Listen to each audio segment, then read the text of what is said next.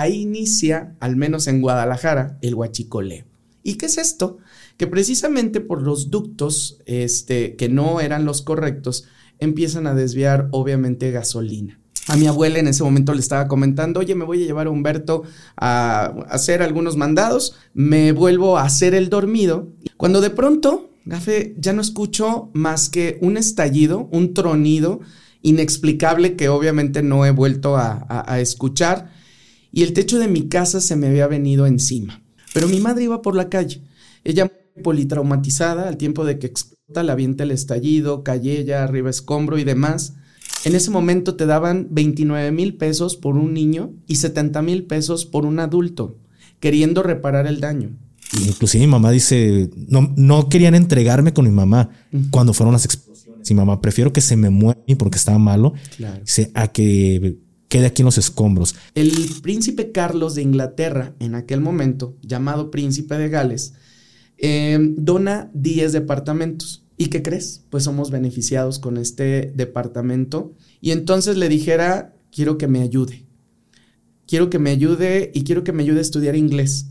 ¿Por qué? Mi justificación fue porque quiero agradecerle a su país y quiero agradecerle a usted superándome el hecho de lo que usted está haciendo por nosotros. Y a mis 14 años empecé mi primer trabajo ganando 250 pesos a la quincena en la biblioteca de una universidad. Y a los 21 años empecé a impartir clase en esa universidad. Hey, ¿qué tal banda? ¿Cómo se encuentran? Los saludos su compa el Gafe 423 aquí trayéndoles un nuevo episodio de este podcast, La cara oculta de invitadazo de lujo que le está echando muchísima humildad, pero por aquí ya vi su, su media kit y hermano, tienes un historial increíble, pero tratas de tirar la humildad, aunque pues no, no te queda. Humberto, te puedes presentar con todo el público que nos está viendo en este momento. Gracias, ¿qué tal? ¿Cómo estás? Con el gusto de saludarte y honrado de verdad que hoy vamos a tener la oportunidad de platicar y de compartir y agradezco tus, tus palabras. Muchísimas gracias. ¿Podrías platicarnos así muy breve? Ya me quemé tu media, ya te investigué ahí bastantes cositas, pero para pues que la gente tenga esa retención y diga, madres, me quiero quedar a ver este episodio ¿Quién es Humberto? Muchas gracias. Pues yo soy Humberto Romano y Humberto Romano abriría con esta frase, es el resultado positivo de un suceso negativo. ¿Y a dónde va todo esto? Pues hace no más de dos meses, pues tuvimos la oportunidad de recordar un suceso trágico en la ciudad de Guadalajara y fueron las explosiones del 22 de abril. Un suceso que marcó la historia de nuestra ciudad que hoy muchas generaciones y que de seguro estarán escuchando este podcast dirán, ¿y qué fueron las explosiones del 22 de abril de 1992? Personas que, reitero, nos están escuchando y que aún no habían nacido. Pues en Guadalajara se suscita en el sector Reforma, barrio de Analco, para ubicarnos específicamente y donde yo vivía, en la calle Gante 410, esquina Nicolás Bravo rumbo exactamente y a unas cuadras de donde estaba la antigua central camionera. Claro. Y bueno, específicamente un barrio popular, un barrio donde en algún momento nacimos y crecimos hasta ciertos, este, pues obviamente años, algunos de nosotros, y que precisamente, reitero, este 22 de abril de 1992 en punto de las 10 de la mañana, marcó la historia de muchas familias y pues obviamente en el caso de tu servidor también. ¿Por qué? Bueno, pues porque no solamente fueron las explosiones, sino ese día yo debo de compartir, yo provengo de una familia disfuncional, una madre soltera, como muchas mamás luchonas, vivíamos mi abuela de 80 años, tu servidor y ella. Ese día llegaba de trabajar, mi madre era administradora de, un hotel cercano ahí a, a la central camionera, llegaba, de hecho, me iba a llevar, decía a mi abuela en ese momento le estaba comentando, oye, me voy a llevar a Humberto a, hacer algunos mandados. Y de pronto yo lo escucho y como niño, en ese momento yo tenía casi 11 años de, de edad. Y entonces digo, qué flojera, ¿no? Me doy la vuelta, me vuelvo a hacer el dormido y entonces dice, no, está dormido, mejor dile que como a la una de la tarde me prende el boiler, me voy a meter a bañar y me voy a trabajar otra vez, ¿no? Cuando de pronto, Gafe, ya no escucho más que un estallido, un tronido inexplicable que obviamente no he vuelto a, escuchar y el techo de mi casa se me había venido encima. Yo estaba, era una casita pequeña que rentábamos, yo estaba hasta el fondo y mi abuela estaba en la sala. Cuando logro salir de los escombros, literal corro a la sala, mi abuela estaba tirada, la levanto, la abrazo y en un desconcierto no sabíamos qué estaba pasando. Quiero abrir la ventana, la ventana obviamente no se veía nada, era una cortina de humo, cristales quebrados, todavía se cimbraba aún y las paredes se abrían, la puerta estaba trabada. A lo que, bueno, eh, como niño y bueno, pues también eh, como duerme uno, de pronto solo me puse una playera, traía unas sandalias. Regreso nuevamente porque alcancé a, ir a otro espacio de mi casa a ponerme esto. Y lo único que vi y la primera imagen que tengo es precisamente mm, gente sangrando, gente gritando, corriendo, carros enterrados. De verdad, era un desconcierto total. No sabías qué estaba pasando, no sabías si era temblor, no sabías nada. Para esto, debo decir que un día antes pasaban autoridades de, bomberos para decir que no pasaba nada, que todo estaba bien, que estuviéramos tranquilos cuando era un olor amoníaco, era un olor que mi abuela recuerdo puso unas toallas húmedas para mitigar un poco ese olor que se filtraba. Aquí te, te interrumpo un poquito, Humberto, este, y me gustaría que nos, nos dieras el contexto más que nada las personas porque nos ven, tenemos de toda la República, de Estados Unidos, de varias partes del mundo. Y quizá no sepan este triste evento que, vivimos los tapatíos. Yo lo sé porque pues soy tapatío y es algo que, que lo tenemos muy marcado. De hecho, tú en ese momento estabas viviendo esta situación, yo estaba hospitalizado, tenía pues un año casi de, de vida inclusive mi mamá dice, no, no querían entregarme con mi mamá cuando fueron las explosiones. Mi mamá, prefiero que se me muera porque estaba malo, a que quede aquí en los escombros. Pero para contextualizar un poco lo que es esta plática, ¿le podrías platicar a la gente por qué eran estos olores tan fétidos que, que estaba ocurriendo? Porque llegan los bomberos. Sí, todo, todo está bien, todo tranquilo, no pasa nada pero ya había un antecedente. ¿Puedes platicarnos un poco? El antecedente es que eh, días antes empieza a oler eh, como a gasolina. Ya un día antes ya era un olor más eh, penetrante como amoníaco. ¿Qué es todo esto? Al final del día y muchas veces y durante muchos años, obviamente me han preguntado a quién le echas la culpa, quién tuvo la culpa. hoy siguen algunas personas reclamando justicia y lo único que te puedo decir es indignidad al resultado de autoridades y que al final del día, obviamente, ahí inicia, al menos en Guadalajara, el huachicoleo. ¿Y qué es esto? Que precisamente por los ductos este, que no eran los correctos, empiezan a desviar, obviamente, gasolina. ¿Y esto qué pasa? Pues que genera, y al parecer, alguna negligencia en algún momento y durante, vamos a hablar de más de 14 kilómetros que fueron las explosiones, pues obviamente imagínate la bomba que se empezó a hacer, literal, en donde pues la gasolina estaba corriendo por otros ductos que no eran los correctos. Reitero, es el resultado de lo que ya desde entonces, hace más de 30 años, era el huachicoleo y tuvo un resultado. El resultado fueron las explosiones del 22 de abril, pero no pasaba nada. Las alcantarillas seguía todavía, así como se ven en Estados Unidos, como en ese humo. ¿ah? Así se veían precisamente. Eh, y bueno, reitero, todo era tranquilidad, nadie nos evacuó, nadie dijo, es mejor, no sabemos que si esto es una de tiempo o no. En ese momento, híjole, empezaban aquellos ladrillotototes de celulares y todavía se acercaban, recuerdo, el cuerpo de, de reporteros y demás o sea, era una bomba de tiempo, literal. No sabemos si, imagínate, reitero, por alguna negligencia o en este caso algo pasó que hizo detonar precisamente esa gasolina y que, reitero, por eso fue la razón de estas elecciones del 22 de abril. Así es. Y aquí, para mí sí es indignante antes de retomar lo que es tu, tu charla, porque creo que se maquillaron muchísimas muertes que hasta el momento creo que el gobierno del estado debería salir a reconocer. Ciento y tantos, ¿tú crees que en 14 kilómetros, ciento y tantos, donde había vecindades, donde había familias que todavía en la cultura tenían hasta siete hijos? De verdad que es indignante, indignante el hecho porque todavía al día de hoy, y yo estuve en un programa de televisión hace un par de semanas, no ha habido ni siquiera una disculpa pública. Exactamente. En ese momento te daban 29 mil pesos por un niño y 70 mil pesos por un adulto, queriendo reparar el daño. Una sala, a lo mejor una despensa, cobijas.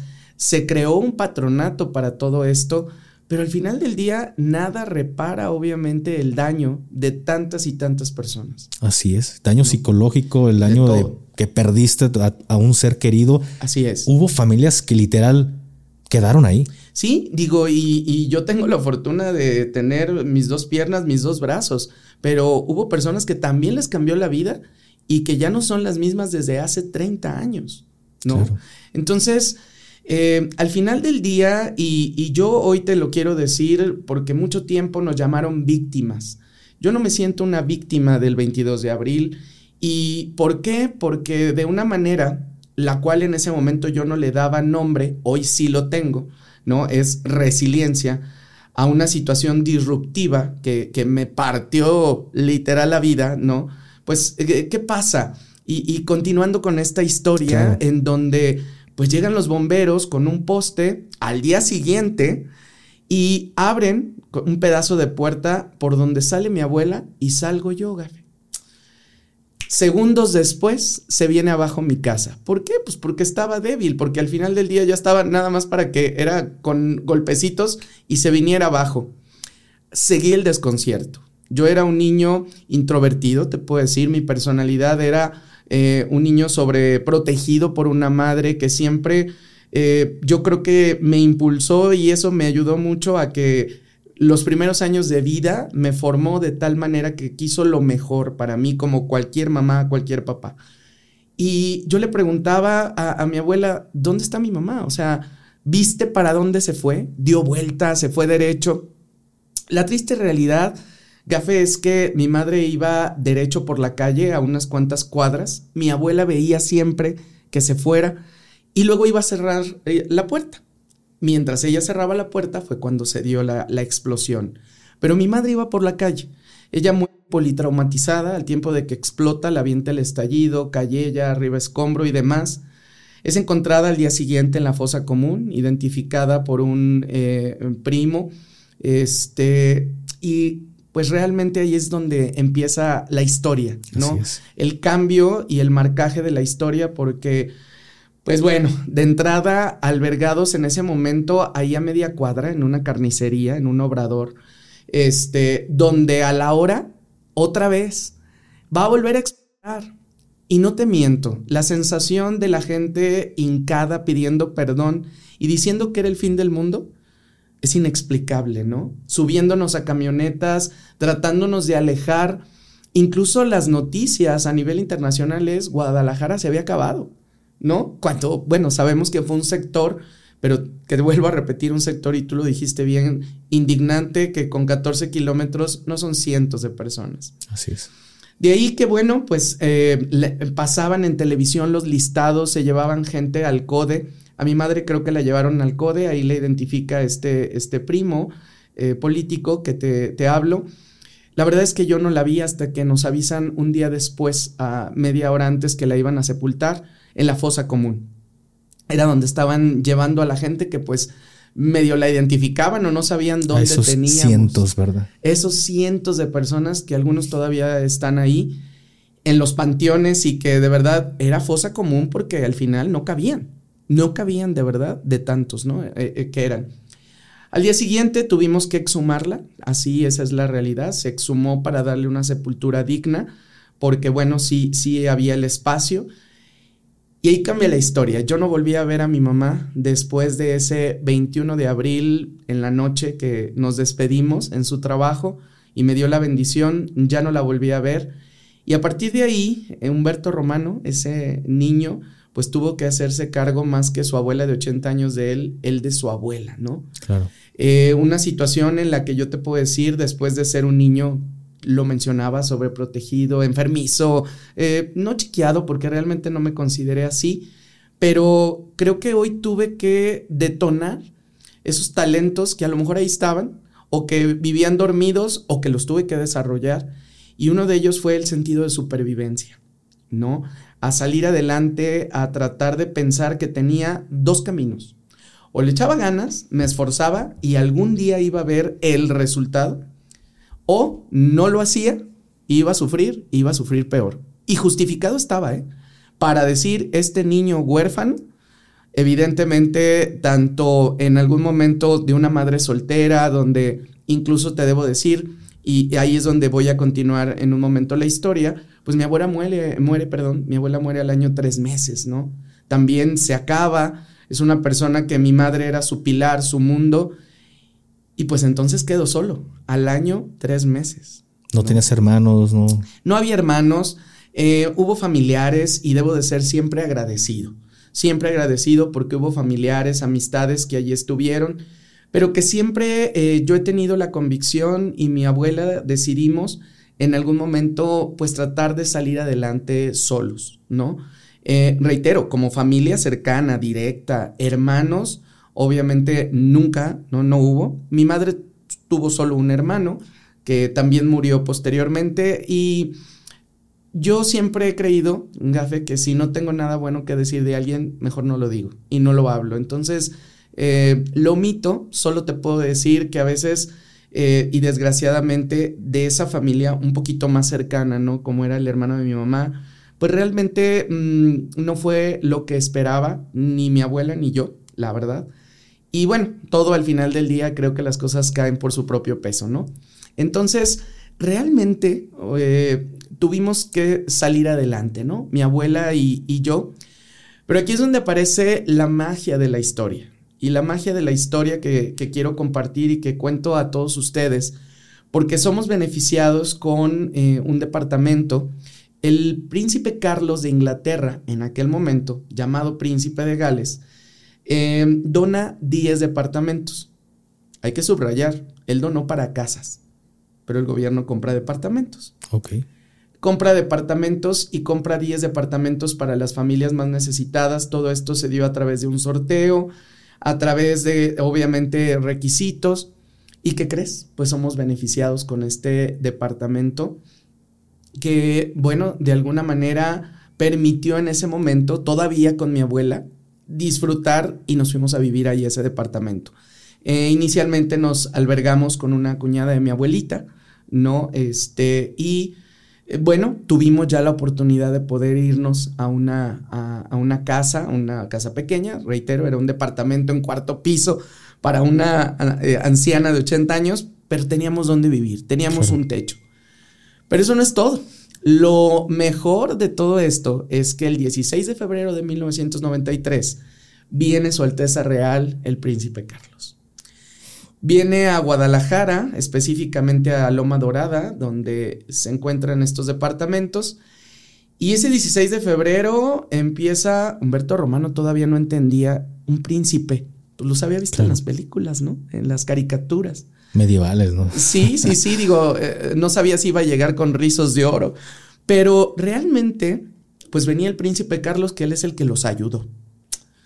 Entonces, pues Humberto Romano también se vistió para la ocasión, para decir, porque el príncipe va a subir, el príncipe va, quiere constatar, quiere... Y sí, literal empieza ese momento a partir de las 10 de la mañana con toda una comitiva, con toda una preparación, a, eh, pues obviamente a darse el acto público en donde recuerdo que llegaban unas limusinas aquí a Guadalajara impresionantes, ¿no? De, tamaño y de color negro, blanco y, bueno, escoltas y demás. Y baja, eh, obviamente, esa figura. Sin embargo, nosotros, mi abuela y yo, estábamos arriba, esperándolo en el cuarto piso. Y mi primer acercamiento e impresión fue ver a un hombre mm, alto, obviamente. Digo, siempre he sido chaparrito y, y, en ese momento, pues era un niño más. Pero un hombre alto, blanco, sobrio, pero con una sonrisa con una satisfacción, con una, un respeto y una admiración impresionante. Esa fue la primera impresión que a mí me dio ese hombre. Pero aquí viene un niño, un niño ocurrente, ¿A dónde me llevó una ocurrencia? Porque no hubo el consejo de nadie, de nadie para que yo en algún momento me pudiera acercar a él en español, no sabía inglés, y entonces le dijera, quiero que me ayude. Quiero que me ayude y quiero que me ayude a estudiar inglés. ¿Por qué? Mi justificación fue porque quiero agradecerle a su país y quiero agradecerle a usted superándome el hecho de lo que usted está haciendo por nosotros. todo esto se lo dijiste en español. Todo esto se lo dije en español. Niño de 11 años. Un niño de 11 años. Eh, Gafe, no me he caracterizado por ser eh, el niñito ni la persona más madura, pero tuve formación. Tuve una madre educada, tuve una madre que siempre quiso para mí lo mejor y creo que ahí fue donde te decía, salió el talento porque pues a mí me daba miedo hablar en público, a mí me daba miedo, este, pues era introvertido, era mi mundo la tele, hacer mi tarea, pues creo que salió un monstruo a partir de, de las exposiciones del 22 de abril empezó a salir un monstruo que incluso me ha llevado a ser campeón a nivel Jalisco de oratoria, ¿no? Y dar conferencias desde los 15 años donde mi primer acercamiento verbal y de rompehielo con una figura pública y con alguien de la realeza, pues fue él, ¿no? Y lo mágico fue cuando solamente me toca la cabeza en aquel momento y me dice, todo es posible. No pasa más de 30 días cuando yo ya estaba estudiando el idioma inglés aquí en Guadalajara en un instituto. ¿Te apoyó con eso? Me apoyó con eso, este, guardo y atesoro eh, por obvias razones no, no lo estoy cargando todo el tiempo, pero atesoro la respuesta de la beca emanada de su Alteza Real. La carta, en ese momento me llegó una carta. ¿Quién era mi enlace? Eh, pues obviamente el, consulado británico, ¿no? Aquí en Guadalajara. Y me llega esa carta donde dicen el príncipe Carlos de Inglaterra autoriza que, pues obviamente estudies el idioma inglés me becó con, obviamente, la colegiatura, me becaba con mis camiones, yo tomaba dos camiones, porque era desde Loma Dorada hasta Avenida México y Tomás B. Gómez. Mm, sí está muy retirado. Tomaba dos camiones. Y te voy a decir cuál era mi, mi vida, y fue mi vida durante algunos meses hasta que mi abuela murió. Era irme a la secundaria, yo estudiaba, ya no podía estudiar en una escuela particular, estudié en, un, en una escuela de gobierno en Tlaquepaque, yo tomaba, recuerdo bien, un cúter, ¿no? Y me iba en la madrugada a las cinco y media a tomar el camión, otros dos camiones, ¿no? Que en algún momento, con esa ayuda que me dieron de mi mamá, de ahí comimos. Y de ahí sobre, sobresalí. Hasta que, bueno, de pronto esa ayuda también, y como te decía, a veces de la gente mucho, mucho, mucho, muy cercana, pues se aprovecha de ella, ¿no? Pero eh, mientras lo tuve, pues fue así. Este, me iba a la secundaria, salía de la secundaria, regresaba a casa, le daba de comer a mi abuelita, empezaba a enfermar, la dejaba con su tele prendida y yo me iba a estudiar. Nunca desistí el hecho de decir, pues yo tengo que seguir. Te quiero, te adoro, me dueles, este, estás enferma, pero yo tengo que seguir. Y me iba, estudiaba, eh, entraba yo a las cuatro, reitero, imagínate, tenía pues muy poco tiempo, comía también, regresaba a siete y media de la noche hasta allá otra vez, hasta, hasta Loma Dorada, hacía tarea, hacía qué hacer. Hasta un 17 de diciembre, precisamente, del 93, que muere mi abuela en mis brazos, un día antes de mi cumpleaños, yo cumpleaños el día siguiente, el 18 de diciembre, y recuerdo que estaba yo, quería hacerme algo como una ensalada o algo, mi abuela y yo, y le estaba dando ya de cenar en ese momento y bueno, pues suelta el cuerpo y se va, ¿no? ¿De qué falleció tu abuela? fallece de un infarto. Ella era diabética, fallece de un infarto, empieza, reitero, a enfermar, a enfermar. Este, también imagínate, eran médicos, llevarla al médico, o sea, faltar a la escuela para llevarla al médico y cargarla. Yo recuerdo que en taxis, ¿no? La agarraba de la mano, la llevaba, a subirla, bajarla. Y te puedo hablar y darte muchos más detalles. Cambiarla, porque pues ya después ya no se levantaba de cama, ¿no? Lo siento mucho, lo siento mucho, Humberto. Y me gustaría volver a aclarar, esto lo está haciendo un niño de 11 años, que había perdido a su madre y que no desistió y continuó sus estudios y aparte cuidar a su abuela que no fue una tarea sencilla. Para un niño de 11 años, creo que hasta para un adulto suele ser difícil. Imagínense un niño de 11 años. Mis respetos para ti, Gracias. gracias. Eh, complicado, ¿no? Digo, todo esto complicado y bueno, pero al final del día, después de que pasa esto, pues bueno, La vida tiene que seguir. Y yo siempre lo he dicho eh, y en todos los espacios, es como en el circo, la función tiene que continuar. Bueno, pero ¿dónde? ¿De dónde salía esa resiliencia, esa fuerza, esa mentalidad? Inexplicable. Inexplicable porque al final del día, la verdad, y yo sé que hay gente que ha pasado cosas peores y que yo no me siento especial ni diferente. Simplemente una persona que tengo una historia que al final cuando la comparto y la he compartido de una manera, creo, impactante a nivel conferencia y demás, si de algo puede servir para saber, y a mí me gusta mucho hablar no solo de la resiliencia, sino del sentido de la vida. Y nos lo ha dado Nelson Mandela y nos lo ha dado de pronto Víctor Frank. Me gustan mucho estos autores porque en una Segunda Guerra Mundial y de estar en campos en concentración y de no tener esperanza, porque yo pude haber perdido la esperanza. Claro. ¿Qué sigue para mí? Eh, este, no estudiar, nadie me exigía que hiciera tareas. Tenías dinero en ese momento. En ese momento tenía dinero, ¿no? Lo que te daban por, por tu madre, entonces. Fallece mi abuela y desaparece ese dinero, ¿no? Incluso te debo decir, mmm, me sacan de ahí, de ese departamento, ¿no? Entonces, eh, realmente, y, sin dar tanto detalle de esto, la verdad, porque reitero, no me gusta como enfocarme en lo negativo. Claro. Normalmente, pues ahí en ese momento, de verdad, sí, sí me duele. O sea, te puedo hablar, falleció mi madre, pero ahora fallece mi abuela, la que me cuidaba, la que era mi pilar después de que perdí otro pilar, ¿no? Entonces, no digo me dolió más, pero obviamente, y, se nota, mm, sí fue muy sentido esto, ¿no? Sí sí, el, ese desprendimiento, aparte lo vi. Mi mamá un día desapareció, no la volví a ver. ¿no? Y aquí fue en tus brazos. Aquí fue en mis brazos. Entonces, sí, sí, es como, ¿no? Un poquito más sentido, pero pues a partir de ahí ese niño siguió volteando a decir, hay sentido en la vida. ¿Y qué haces después de que te sacan de la casa? Bien, pues bueno, yo te platico que en ese momento no había celulares, no había nada. Loma Dorada. Venía yo aquí a, a la clínica 14 por una ambulancia porque me suelta el cuerpo, corro con unos vecinos y les digo, mi abuela soltó el cuerpo. Mm, ¿Cómo le llevamos a una ambulancia? No había líneas telefónicas, eran barrios, bueno, en este caso colonias nuevas, ¿no? Venimos por una ambulancia, cuando llegamos con la ambulancia tenían ventanas abiertas y nos dicen, cuando yo iba a entrar, me dicen, em, la están cambiando. Entonces, híjole, fue impactante. De verdad, fue impactante eh, yo solo recuerdo que me abrazo, me abrazo llorando a ella, ni cuando mi madre lloré, te soy honesto, porque yo creo que estaba en shock. Oye, Humberto, ¿y no fuiste a terapia o estabas traumado algo?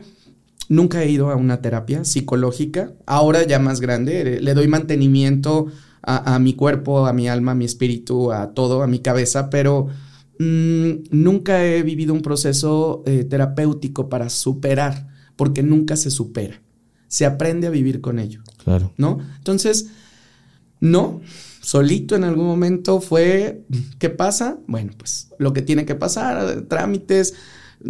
Si me preguntas, hubo gente que se acercó, este tío, hermano de mi mamá, pues también se acercó demasiado a, pues obviamente los trámites y demás. Y bueno, voy a hablar de lo que pasa, ¿no? Seguido de todo esto y, y bueno, dentro de lo de, desgraciado de todo esto es que en algún momento salgo yo del departamento, estoy viviendo aquí, allá por ciertas situaciones, logro en su momento recuperar. Y, pero bueno, al final del día, para entonces empieza a pasar el tiempo, yo ya tenía 14 años. Y a mis 14 años yo egreso de la secundaria. Digamos que en edad un poquito antes. Y hago mis trámites a, a una universidad pública, no salgo en listas pero a mí no se me cierra el mundo. A ver, ¿de la secundaria te pasaste directo a la universidad? No, no, no, a la preparatoria. Ah, a la preparatoria, sí, sí, sí. Entonces, eh, digo universidad porque después fue algo tan, tan bonito que me tocó ser directivo de la universidad donde yo estudié la prepa. ¿no? Ok. Entonces, este, termino la, la, la secundaria y pues no salgo en listas para poder estudiar en una universidad pública y digo, ¿qué voy a hacer? Y sabía que había una, una universidad aquí en, Guadalajara de prestigio que tenía bachillerato. Y que entonces, pues obviamente voy y toco la puerta. como toqué la de un príncipe. Y entonces toco la puerta y le digo en aquel momento al director, oiga, quiero estudiar, ayúdeme, béqueme.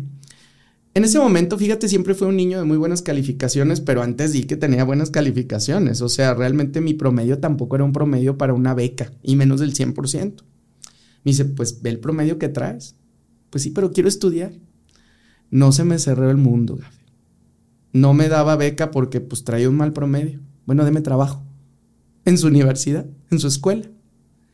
Y a mis 14 años empecé mi primer trabajo ganando 250 pesos a la quincena en la biblioteca de una universidad. Me acuerdo que era la licenciatura en administración, una universidad privada, y yo era el bibliotecario. Mi biblioteca estaba llena.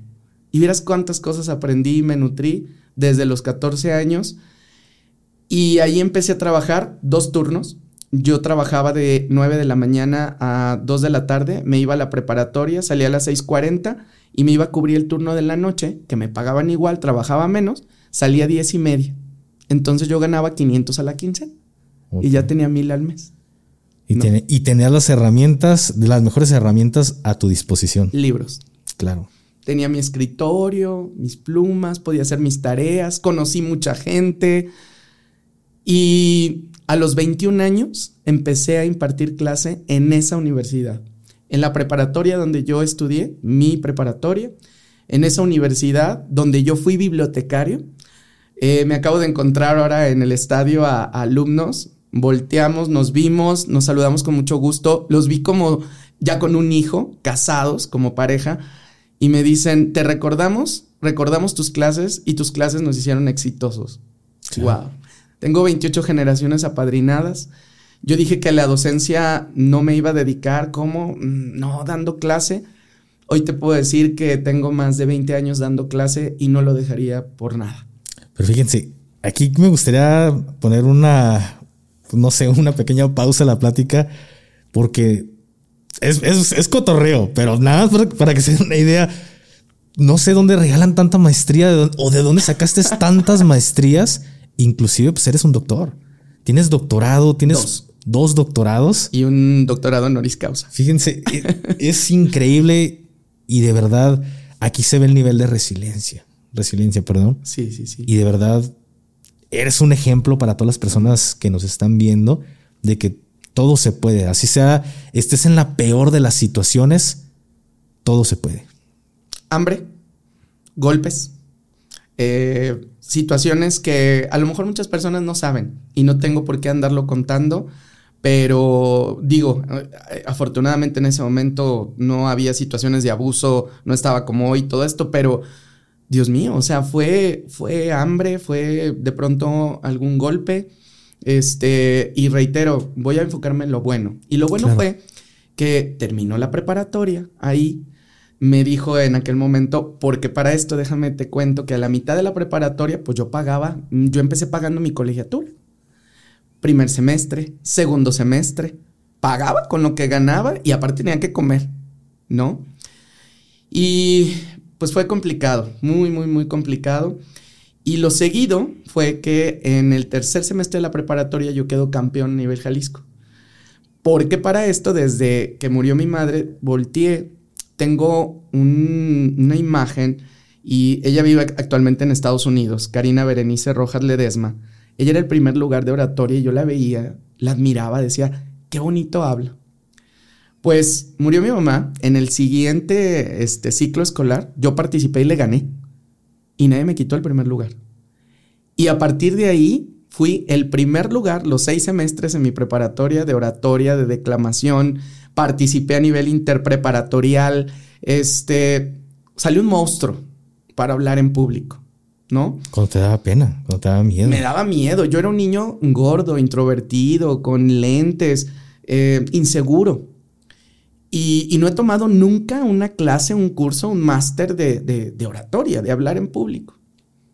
El caso es de que a partir de ahí ese monstruo sale y me hizo que precisamente me becara el 100% a partir de haber representado a la preparatoria con otras y haber quedado en primer lugar. Cuando egreso me dice Oye, este, Humberto, aquí están mis carreras a mi disposición. Debo decirte, Gafe, que yo quería ser médico, médico ginecobstetra, pero en mi conciencia yo dije, a ver, eh, es una carrera, demanda, demanda estudio, demanda hábitos, demanda todo. Yo necesito ganar dinero pronto. Estoy solo. Necesito en algún momento ponerme las pilas y ponerme a trabajar en lo que estudio. Pues a mis 17 años recuerdo muy bien que yo entro a una tienda departamental en atención a cliente. Yo me veías a los 17 años con mi corbata en una tienda departamental, en una plaza comercial importante aquí en Guadalajara, y yo dando este informes sobre saldos insolutos o promedio diario, cuánto era, como era muy bueno para hablar, me dieron ese trabajo. Y no tardé ni unos meses cuando ya me habían ascendido y querían que bajara al departamento de zapatería de, dama. Me bajé, lo hice muy bien y querían que estuviera tiempo completo. Y en ese momento dije. No. No. Yo entro a estudiar a una universidad privada porque, reitero, para esto me ofrecen en esta universidad. En ese momento no había la carrera que quería. Yo descubro que soy bueno para hablar en público y entonces digo comunicación, ciencias de la comunicación estoy en una universidad privada, era la carrera de moda, ¿no? En ese, en ese momento. Y la verdad es que no pude pagar, tenía beca, crédito y, no podía pagar. Y yo dije, yo no me quiero endeudar saliendo de mi universidad 10 años pagando una carrera. O sea, fíjate el criterio que tenía para decir esto no. Y creo que siempre lo he tenido. Esto ahora sí literal, esto sí, esto no. Y entonces lo que yo hago es voy a otra universidad, toco la puerta del rector y esta universidad me abre la puerta ese rector, ya obviamente falleció, es el rector fundador vitalicio. Le cuento mi historia, traigo buen promedio y entonces me dice, va. Y así, junto con un fideicomiso de la Cámara de Comercio de aquí de Guadalajara, me daban un par de zapatos útiles, uniforme, este, y una despensa. Con eso pude estudiar. Terminé a los 21 años la universidad. En ese momento, por eso platicaba, empiezo a dar clase, pero no solo eso. El trabajo recuerda que yo no quería jornada completa. Entonces, un maestro mío de esa otra universidad, su hermana trabajaba en una empresa de colocación, una agencia temporal, y pues yo estaba bien chiquito, tenía 17 años, y me dan una posición en una planta muy importante aquí en Guadalajara, IBM Planta Guadalajara y yo era. Muy importante. yo era a los 17 años el responsable, este, era ejecutivo de nómina Junior Implant. Y entonces yo entraba a la escuela a las 7:15, salía a la 1 de la tarde o 12. Y a las 2 de la tarde yo estaba paradito este, ahí en Cruz del Sur, Isla Raza, tomando mi camión para irme a la planta, entrar obviamente este, 3 de la tarde, salir 11:15 llegar a mi casa 20 a la 1, hacer tareas y otro día levantarme 5 y media, 6 y así pude estudiar, ¿no? A los meses fui coordinador de eh, recursos humanos hasta ser coordinador de capacitación. Y a mis 19 años yo ya era jefe de capacitación y desarrollo en una empresa, este, aquí en Fuelle, Lázaro Cárdenas, este, donde ya tenía una persona a mi cargo y ganaba, te puedo decir lo que hoy gana un ejecutivo. ¿no? Me comí muy rápido la vida laboral. Me comí, ahorita te lo voy a decir, porque en el 2019 yo me jubilo.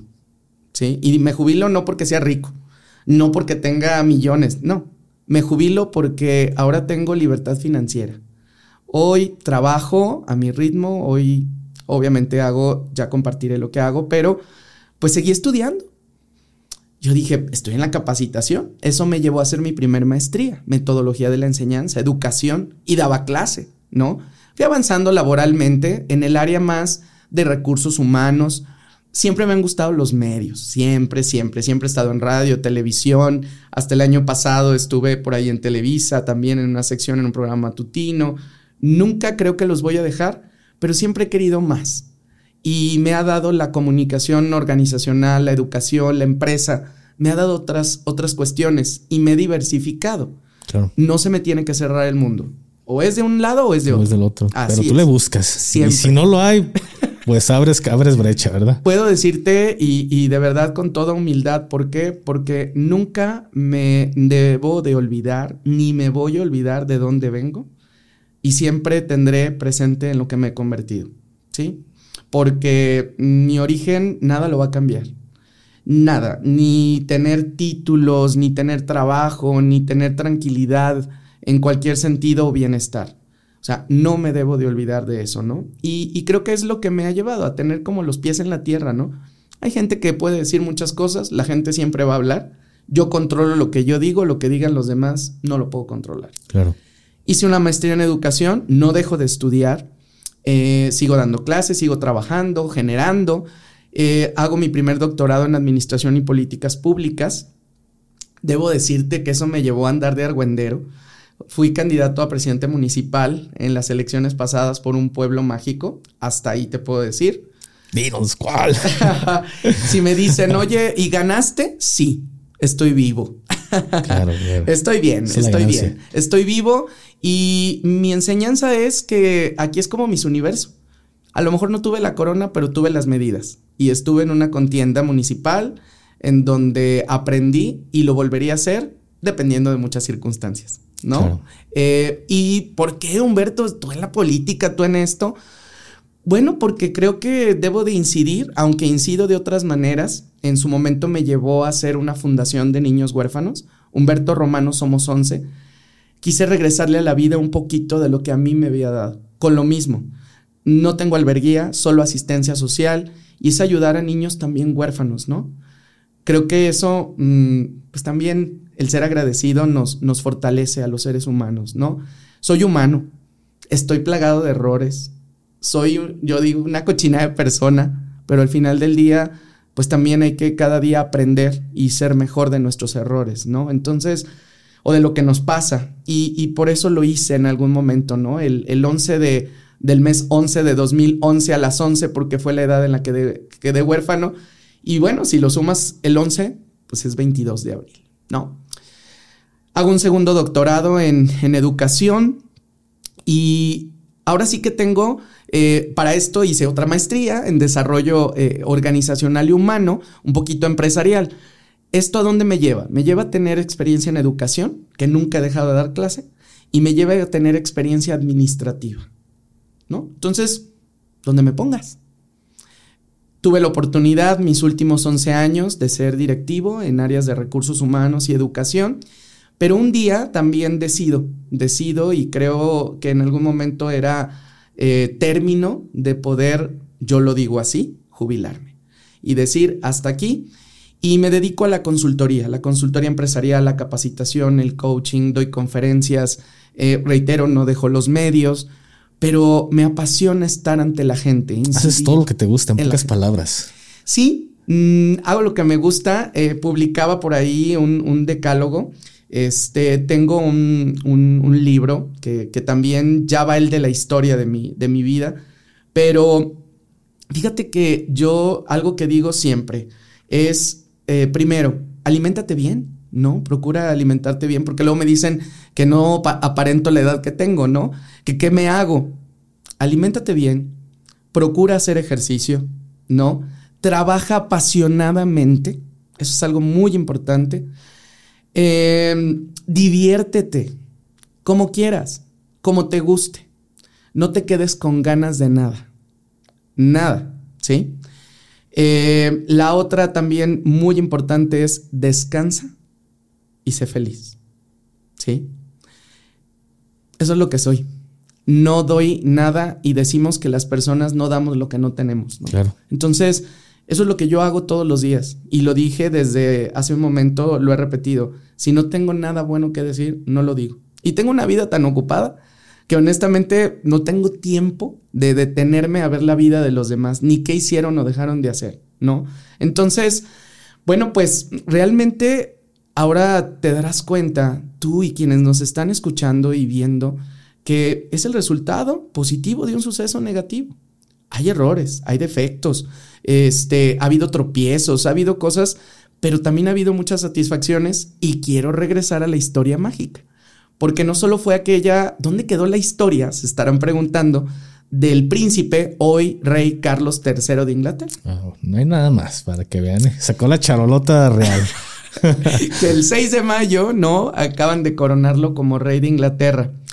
Pues déjame decirte que años después recibo una invitación, tengo los diarios, yo no lo invento, yo no lo digo, lo dicen las cabezas en aquel momento de un diario eh, como siglo XXI que existía aquí en Guadalajara, un diario local, y dicen el invitado especial del el príncipe Carlos, ¿no? ¿Y quién era? Humberto Romano.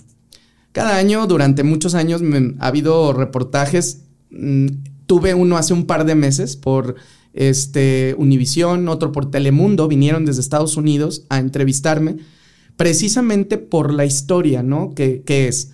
Y tú dijiste una palabra que yo de pronto la respeto mucho, ejemplo. Yo creo que más bien es el testimonio, ¿no? El testimonio de, que, ajá, sí se puede. Eh, suerte, levántate, ponte a trabajar desde temprano y haz lo que tienes que hacer, ¿no? Ese es el resultado.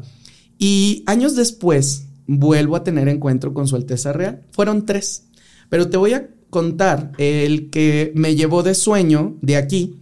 Tengo la oportunidad de conocer Europa y específicamente Londres, de haber estado en el Palacio de Buckingham, pero de pronto en algún momento eh, voy a la Ciudad de México, al Museo del Periodismo, escoltado desde aquí, desde Guadalajara, como si llevaran a un regalito al, al príncipe Carlos todavía, ¿no? De Inglaterra. Llego y vuelvo a tener contacto con él. Pero ahora sí la entendías. No, no, no, no, no, espérame. si a mí me preguntas, primero a los príncipes no se toca. Estrechar la mano de su Alteza Real y ser tocado, ¿no? Pues es otro rollo, ¿no? O sea, es, es algo totalmente diferente. Ya tenía conciencia. Ya era un joven. Ya voy ante y aparte todo, yo quién soy, ¿no? Nunca me he, y sí, honestamente, nunca me he creído nada. Reitero, tengo consciente pues lo que he trabajado y he hecho, pero eso no me hace ni más ni menos, ¿no?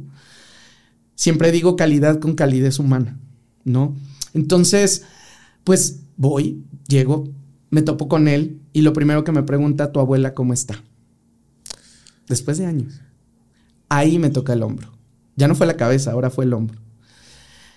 Ella ya falleció, ya fue en inglés, obviamente el diálogo, ya falleció, pero gracias.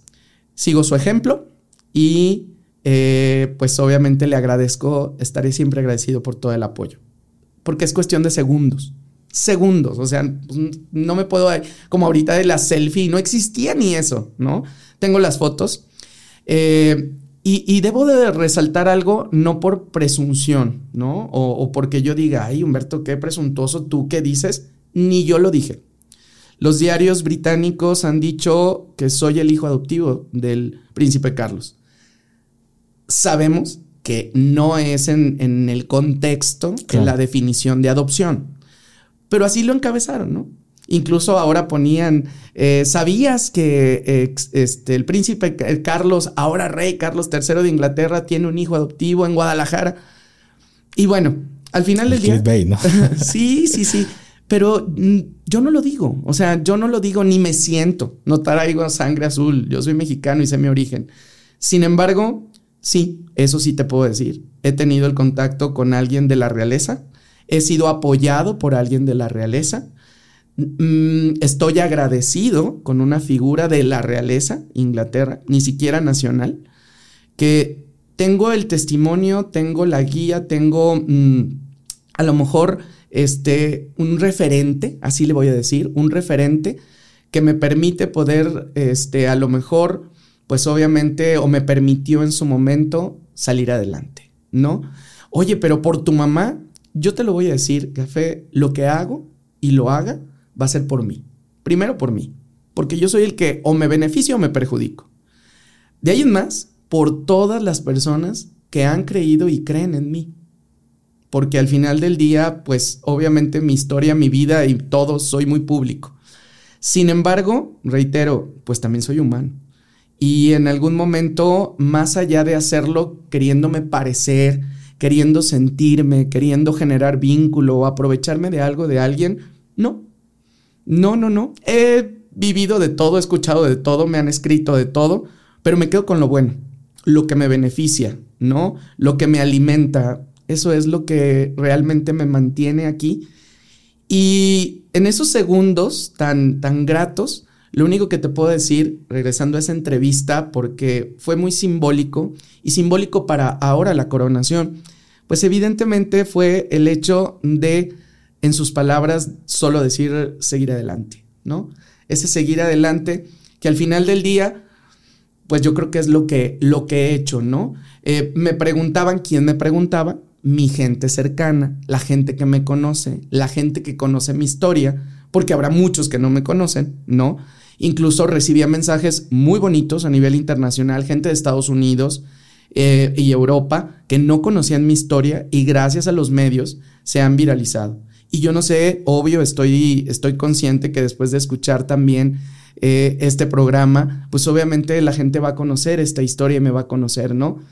Eh, lo cual, vuelvo a repetir, pues es una historia que a muchos les puede significar, a otros no.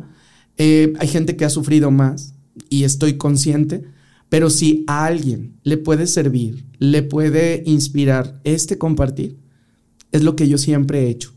Compartir para que en algún momento de manera positiva lo que salga de mi boca trascienda en los demás, porque esa es mi misión de vida. No sé qué más vaya a hacer, no sé qué más vaya a estudiar. Eh, estoy también a punto de terminar la carrera de derecho. ¿Qué es lo que le digo? este, eh, recibí el año pasado este, un galardón eh, por trayectoria como uno de los forjadores de México. Recibí un doctorado honoris causa en la UNAM. Que poco, poco es, es poco lo, no, no cualquiera le dan eso. Sí, un doctorado honoris causa que cuando yo estaba parado en el claustro y estaban dando, porque dan toda tu historia y, por qué te haces merecedor, ¿no? La leyeron y luego dicen, por eso eh, te hacemos doctor honoris causa, ¿no? Entonces, es la máxima condecoración como grado académico que otorgan universidades, instituciones serias a nivel nacional, ¿no? Entonces, híjole, es el claustro iberoamericano. No, hombre, se me enchinó la piel. Duré una semana que los sentimientos los tenía a flor de piel porque aparte soy muy, muy sentimental, también tengo, reitero, soy humano, soy muy fuerte, no, pero pues también soy, soy humano. Y pues la primicia, pronto por ahí recibo un premio también. Este, escribí algo después de la pandemia eh, referido a la educación, la capacitación, y me daban la noticia, de hecho hace ratito venía hacia acá y pues ya, ya está, ya está ese, ese premio también. Felicidades. Sí, entonces, pues estoy muy contento, eso es lo que tengo, eso es lo que soy y te diría lo que me ha quedado como mi filosofía de vida, porque un día mi madre me lo escribió en un reloj y me lo dejó tatuado. Este, Humberto, tu esfuerzo será tu triunfo, tu mamá. Y eso es lo que he hecho. ¿Cómo ves? No, no, no, me dejas me dejas sin palabras, de verdad. Tú dices, es un testimonio para mí, sí es un ejemplo. Gracias. Escuchar todo desde un principio y esa humildad con la que lo dices y, lo cuentas, por ejemplo, detrás de o antes de que iniciara la grabación, me cuentas la historia de, pues, del hijo adoptivo, un término que se te acuñó, pero que tú no, no, no te gusta, pero tampoco te pues te, te quita el sueño. Pero muchas personas lo toman como hey de no, que tú, pero si lo escucharan detrás de y tal y cual lo están viendo en este momento, de verdad, hay personas que hasta con menos pierden, pierden la humildad. Sí, no, no, no, y te vuelvo a repetir, ni siquiera yo lo dije, ¿no? Este, y he sido, este, sí, en algún momento en redes, ¿no? Como quién soy, quién me siento, que habrá gente que dice que no soy humilde.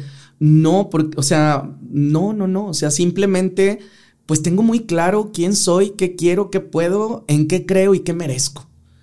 Es lo único. Y es lo único que he hecho en, en mi vida, ¿no? Y cuando algo no me gusta, no quiero, no me satisface o no creo que sea lo correcto, pues me alejo porque no es lo que me conviene. Y lo he hecho desde que soy un niño. Y eso me ha llevado hasta donde estoy. Entonces, pues creo que a nadie le hago daño. Mientras no haga daño a nadie en su integridad física o moral, yo creo que puedo seguir siendo la persona que yo sea y al final del día, quien no concuerde con esta forma de ser, actuar, pues también es libre, ¿no? Yo siempre lo he dicho, este, cuando alguien me elimina o me bloquea o lo que sea, pues está en su derecho, ¿no? Y quizás sea porque yo no le aporto nada. Está bien, Uno normalmente es las cinco personas más cercanas con las que se junta, ¿no? Entonces, a lo mejor yo no aporto nada a esta persona. Y la verdad es que estamos totalmente de acuerdo. Alguien también dirá, afortunadamente soy una persona que no se queja, soy una persona que no se, se lamenta, que no está buscando lo malo de las cosas, que pues no, eso la verdad es que no entra ni en mi referente, ¿no? No soy Miss Felicidad, Mister Felicidad, no, tampoco. ¿Por qué? Porque sé que hay problemas, sé que hay circunstancias, me dedico a dar eh, cursos, eh, capacitación, clases, de todo que tiene que ver con imagen, con motivación, con comunicación, eh, con liderazgo, este, temas de empoderamiento, empodero a mujeres vulnerables, ¿no? Trabajo desde hace mm, ya mucho tiempo eh, en el Instituto de la Mujer aquí en Zapopan, en Guadalajara, obviamente, en México, y trabajo con otras este, también asociaciones y me gusta mucho eso. Me gusta empoderar a las personas que ya están empoderadas, pero que a veces necesitan un empujoncito. Un pequeño empujón. Y no solo es decir echarle ganas, porque no solo basta con decir, échale ganas. Ajá. ¿Y qué es echarle ganas? Echarle ganas puede ser levantarte con buena o mala actitud. Echarle ganas es a lo mejor yo pagarte la colegiatura. No. O sea, el echarle ganas tiene un sentido, otra vez, muy trascendente. Y para mí, primero tenemos que tener sentido en nuestra vida. De el para qué hacemos lo que hacemos. ¿Correcto o incorrecto? Bueno o malo. Positivo o negativo. ¿no? Entonces, yo siempre me pregunto el para qué. Todo lo que vaya a hacer ¿para qué lo voy a hacer? ¿Sí? Y también lo digo, no todo se hace por dinero, ¿no? Hay cosas que se hacen únicamente por pasión. Es pasión, ¿no? Eh, ahorita que te decía, trabaja apasionadamente. Y es algo que me quedó, no es como loco, sino diría, yo en una, cuando trabajaba en una carnicería, recuerdo que uno de mis compañeros me decía, si haces las cosas de malas, se vuelve un trabajo. Si lo haces apasionadamente, pues se vuelve una labor, algo que lo haces con mucho gusto. Entonces, para las personas que quizás escucharon esa palabra de trabaja apasionadamente, no es como loco, sino meterle como que ese jugo, ese, esa sonrisa todo el tiempo y se vuelve muy ameno la, el momento que pases en ese lugar. Esa actitud positiva, claro. O sea, al final tú lo decides si vives bien o vives mal. Las broncas económicas siempre las vamos a tener, las deudas, ¿no? Eh, siempre va a haber amor, desamor, siempre va a haber bueno, malo, siempre va a haber este, contratiempos, va a haber tráfico, va a haber calor, va a haber... Híjole, no existe un mundo feliz, ni en el libro de Aldo Huxley, ¿no? Entonces, mm, creo que es como tomen las cosas, ¿no? Entonces, yo cuando llega una situación a mí que normalmente veo que es conflicto, dilema, confusión o se vuelve un problema, lo primero es que pienso es decisión. Obviamente, respuesta. Ya pasó, ¿no? Porque di la diferencia. Ni siquiera es lo mismo un problema a un dilema, a un conflicto o a una confusión. Entonces, primero lo categorizo. ¿Qué es? Y una vez que sé qué es, ahora sí, me voy a solucionarlo. Tomando decisiones, ¿no? Y ha habido decisiones que te pueden gustar, que no te pueden gustar, que te pueden doler en todos los sentidos, hasta en el bolsillo. Pero ¿qué crees? Aprendes. El que no aprende no cambia. Así es. Entonces, creo que en algún momento, pues si no, la gente se sigue equivocando en la misma situación más de dos veces cuando no quieres aprender y no quieres cambiar. ¿Qué estás haciendo de tu vida si no quieres cambiar? Exacto. Entonces, yo ahorita te puedo decir, en Gafe, y a todos los que nos escuchan y nos ven, es, si yo el día de mañana me voy, me voy bien satisfecho. Satisfecho en todo y con todos.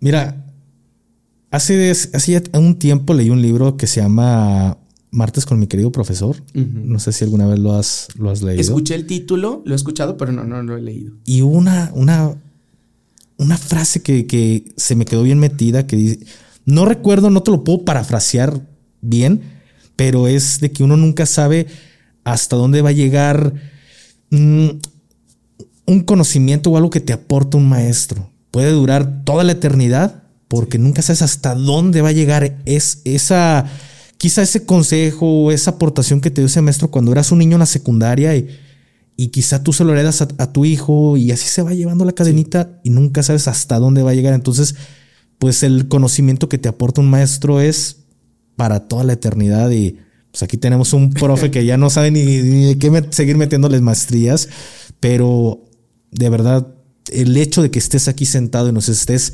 compartiendo tu, tu testimonio y sea un ejemplo para todos nosotros, por eso me encanta el podcast, porque no sé quién voy a tener el día de mañana aquí sentado y, y me deja el, Inception en mi cabeza de, cabrón, truncaste tu carrera este, en derecho, ¿qué estás haciendo, güey? Sí. Termínala o si no te apasionaba, pues haz lo que, te, lo que a ti te apasiona. Entonces, eres un ejemplo. Hermano. Muchas gracias.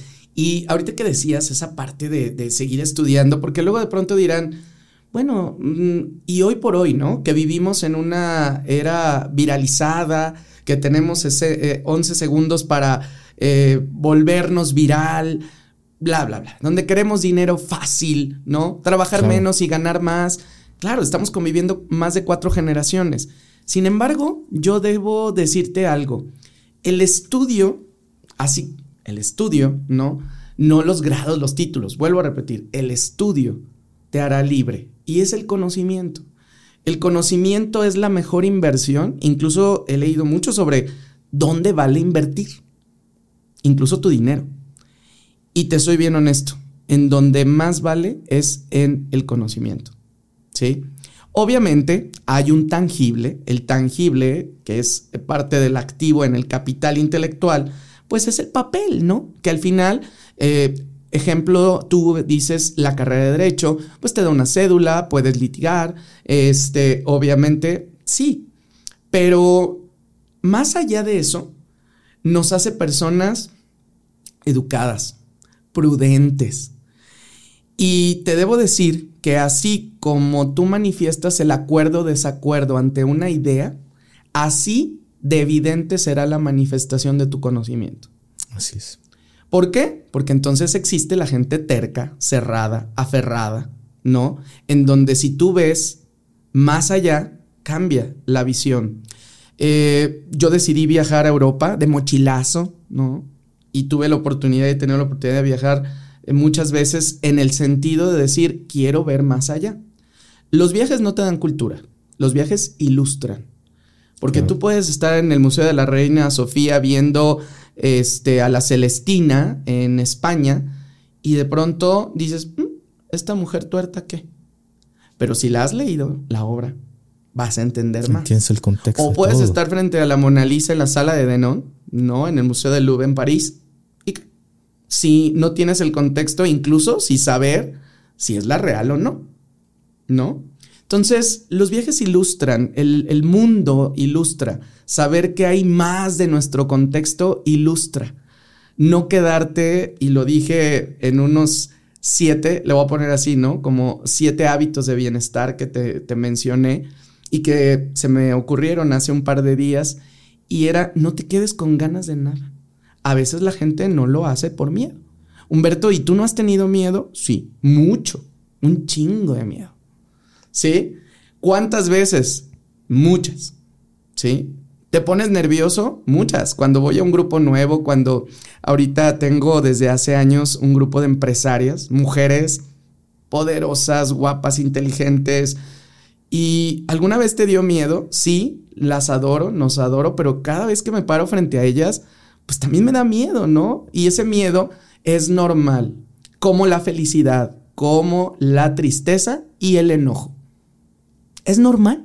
Son cuatro emociones básicas. Se nos conjugan y ahí es donde, pues depende qué es lo que sentimos. ¿no? Claro. Entonces, pero al final del día, este, creo que en algún momento mm, está en nosotros el control. Nosotros tenemos la llave. Nosotros tenemos, reitero, el control. Eh, tiene mucho que ver con tu actitud, que es tu posicionamiento mental adoptado acerca de algo de alguien y esa es la que te potencializa o te destruye. Así es. Entre estas cuatro paredes o allá afuera. ¿Sí? Eres tu peor o tu mejor juez, eres tu mejor o tu peor motivador, eres la persona que más te puede llegar a reconocer o también a invalidar. Entonces, creo que nosotros está la clave. Reitero, no hay eh, cuestiones mm, poco realistas. porque para mí la realidad es levantarte temprano, ponerte a trabajar, hacer lo que te gusta, estudiar, lo que te mencionaba, ¿no? Ser apasionado, y yo creo que sí, soy apasionado, soy muy intenso, todo lo que hago lo hago con pasión, y mm, ahí digo de pronto, ¿no? Pasión y reto, porque para mí cada cosa que hago es un reto, ¿no? A veces no sé ante lo que me voy a enfrentar, y eso es de pronto lo que me gusta, ¿no? Me, gusta. Entonces, pues lo disfruto. La vida la vuelves un reto.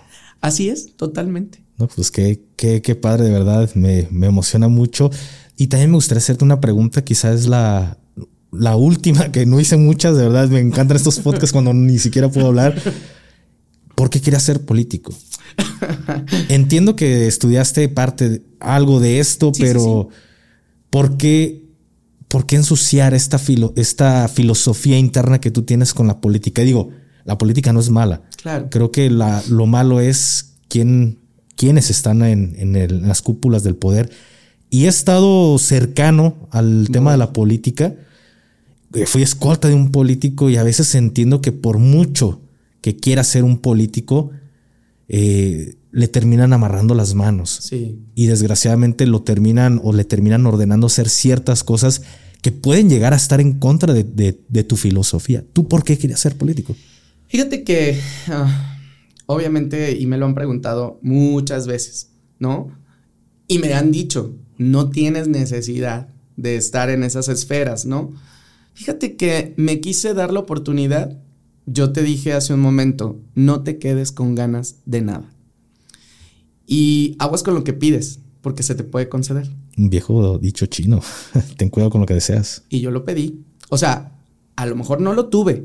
¿Por qué? Porque la vida también creo que lo que no es para ti en su momento, no es, ¿eh? Creo que no era mi momento, creo que no era para mí, ¿no? Eh, reitero, en ese momento, oye Humberto, pero ¿lo volverías a hacer? Sí, si se presenta la oportunidad, si conviene o por convenir a mis intereses personales, sí, lo haría. Fíjate que lo quise hacer por no quedarme con ganas de nada. Y yo te puse el ejemplo muy similar a mis universo, porque durante muchos años yo este, he sido entrenador de, de Mises y Mister, ¿no? ¿En qué? En, protocolo, en seguridad, en imagen, en todo esto. Y quise probar muchas cosas de mí. Primero, el decir, Humberto, político, botas, ¿sí? Ensuciarse, ¿cómo? Porque visité más de 57 rancherías y 18 barrios. Y toqué puertas. Y estoy seguro que logré empatía. Y logré entender porque desarrollé un modelo de necesidades municipales ¿sí? Con este, un plan estratégico de seis ejes. El conocimiento lo tengo. Eh, hay gente que puede llegar a tener la sangre oriunda del lugar, ¿no? Pero en algún momento no tiene la labor de ayudar, ¿no? Y específicamente eso es algo que, que yo tengo y que creo que es el servicio. Entonces quería servir, Cosa que la gran mayoría solo busca su interés. Sí, quería servir. Para mí el servicio es disfrutar viendo cómo otros disfrutan con lo que yo hago. Y me gusta servir. Sí, creo que soy muy buen anfitrión, hasta en eventos sociales. ¿Por qué? Porque en algún momento disfruto viendo cómo otros disfrutan con lo que yo hago. Es más, me da mucho placer. Pero creo que era en ese sentido. Era en ese sentido, por eso lo hice porque sentí que era capaz de hacerlo y no me quise quedar con las ganas. Y lo hice. ¿Y no te cierras entonces, como bien lo acabas de mencionar? No, si llegase a ser para mí, reitero, por convenir a mis intereses, eh, por convenir a ideales, a todo, a lo mejor ya tuve una experiencia. Entonces ya no me cuentan, ya sé qué. ¿Sí me explico? Ya tuve que armar una planilla, eh, tuve que gestionar mis recursos, para pagarme mi campaña, muchas cosas muy, muy, muy, muy padres. No me quedo con ganas, no me quedé con ganas de hacerlo. No, estuvo padre. Reitero, mm, ¿lo harías? Quizá. No, no está ahorita en mi radar. Honestamente, pero ahí está. Dices. Ahí está. O sea, no está en mi radar. En mi radar están otras cosas. Igual eh, para seguir creciendo, seguir estudiando, seguir haciendo y aportando cosas, eh, cosas buenas, cosas bonitas y cosas positivas eh, que me gusten, que me gusten hacer. Qué bueno. ¿Cómo viste, por último, la coronación del rey? ¿Qué sentiste en ese momento? Decir, yo lo conocí de, príncipe. Claro. Y ahora ya es un rey. Mucha emoción. Eh, muchos lo juzgan. Eh, yo no tengo que verme, ay, pues claro, ¿cómo te ayudo? no, mira, muchos lo juzgan y lo han juzgado. Eh, de hecho, te debo decir que cuando muere la princesa Diana, yo le mando una carta de condolencias y también es otra carta de respuesta que yo tengo de agradecimiento a esas condolencias, ¿no? Oye, ahora que murió la reina, mantuve un poco más al margen porque ya no hay sede aquí en Guadalajara británica, entonces tenemos un poco más de distanciamiento. Sin embargo, bueno, lo que te debo decir es, en la pregunta específica, yo vi, desgraciadamente, eh, es un reinado en donde no sé cuánto tiempo vaya a durar, ¿no? Eh, no sé, creo que se especula y se augura, lo cual no vaya a ser mucho. Ojalá que sea y lleve dignamente la corona. Es una figura en la historia, porque lo he estudiado, que también en su labor ha ayudado mucho a, jóvenes, tiene fundaciones incluso, ¿no? Y, bueno, independientemente, creo que fue una, una coronación eh, tensa, muy, muy, muy, muy tensa, sobre todo por todo el contexto familiar. Claro.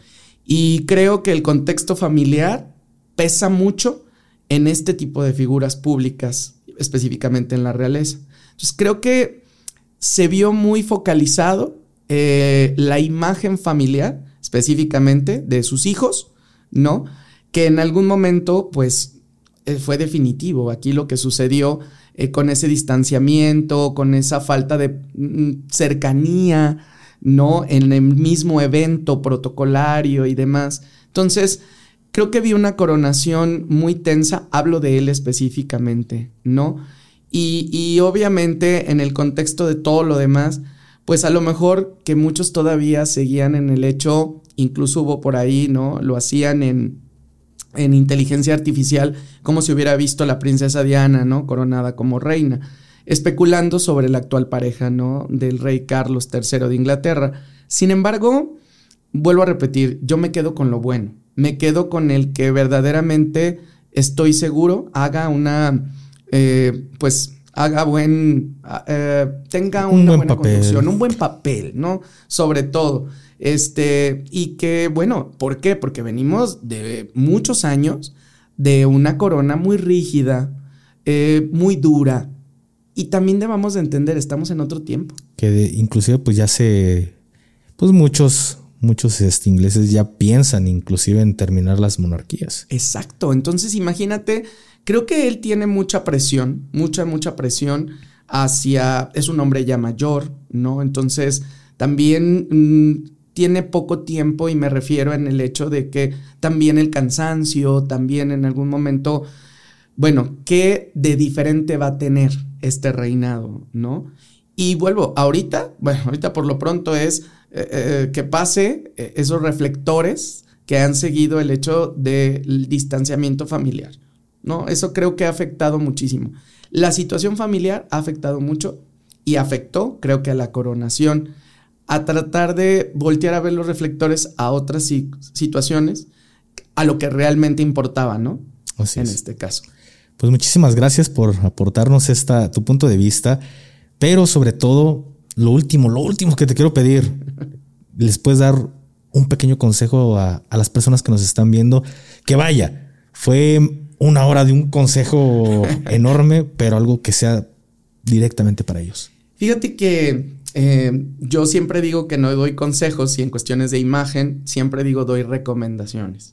Porque una recomendación es un deber ser, ¿no? Un deber hacer. ¿Y qué debería de hacer? Eh, lo dije desde luego al principio eh, y con una frase que es mi filosofía de vida. Tu esfuerzo será tu triunfo, ¿no? Tu mamá. La gente está donde está porque es lo que pone en su cabezota. Y si tú decides estar aquí, vas a estar aquí, o vas a estar acá, o vas a estar más acá, o en otro lado, pero tú lo decides no perdamos el sentido de la vida. Y el sentido de la vida es precisamente el buscar el para qué de todo lo que haga. ¿No? Eso creo que es importante. Desgraciadamente hay un, una emoción que nos limita y en la mayoría de las veces es el miedo. El miedo es el que limita. El miedo eh, como emoción que obviamente cuando existe coraje, pues obviamente conjugado, ¿qué crees? Hay como, como dices, me aviento, ¿no? Y si hay felicidad, no hombre, con el miedo, pues imagínate, hay garra, ¿no? Hay esperanza. Entonces, em, yo tengo muy claro y he aprendido en mi educación emocional, eh, yo me, me, rijo en el coraje, en el buen sentido, el coraje para hacer las cosas. El segundo es la felicidad para hacer las cosas, porque eso se nota, no lo tienes que fingir, ¿no? Posteriormente, eh, sí el miedo para ser cautelosos. Claro. ¿No? Y creo que el último debe de ser la tristeza. La tristeza nos da melancolía. La tristeza con felicidad no es mala, nos da melancolía. Y eso te hace decir, oye, qué bonitos años he vivido. Yo hoy cada vez que me encanta cumplir años, ¿eh? Y me gusta mucho porque es el inicio de mi año nuevo. Es Navidad, son fechas complicadas, pero al final del día me encanta porque es cuando me doy oportunidad de decir, ¿qué he hecho? Y cuando la gente de pronto dice, ay, pues espero que el año que entra nos vaya mejor. ¿Cómo que el año que entra? O sea, voltea, ve tu agenda, eh, ve tu calendar, ve, ve todo lo que has hecho, ve todo lo que hiciste en este momento de tu vida. Híjole, ¿todavía pides que te vaya mejor?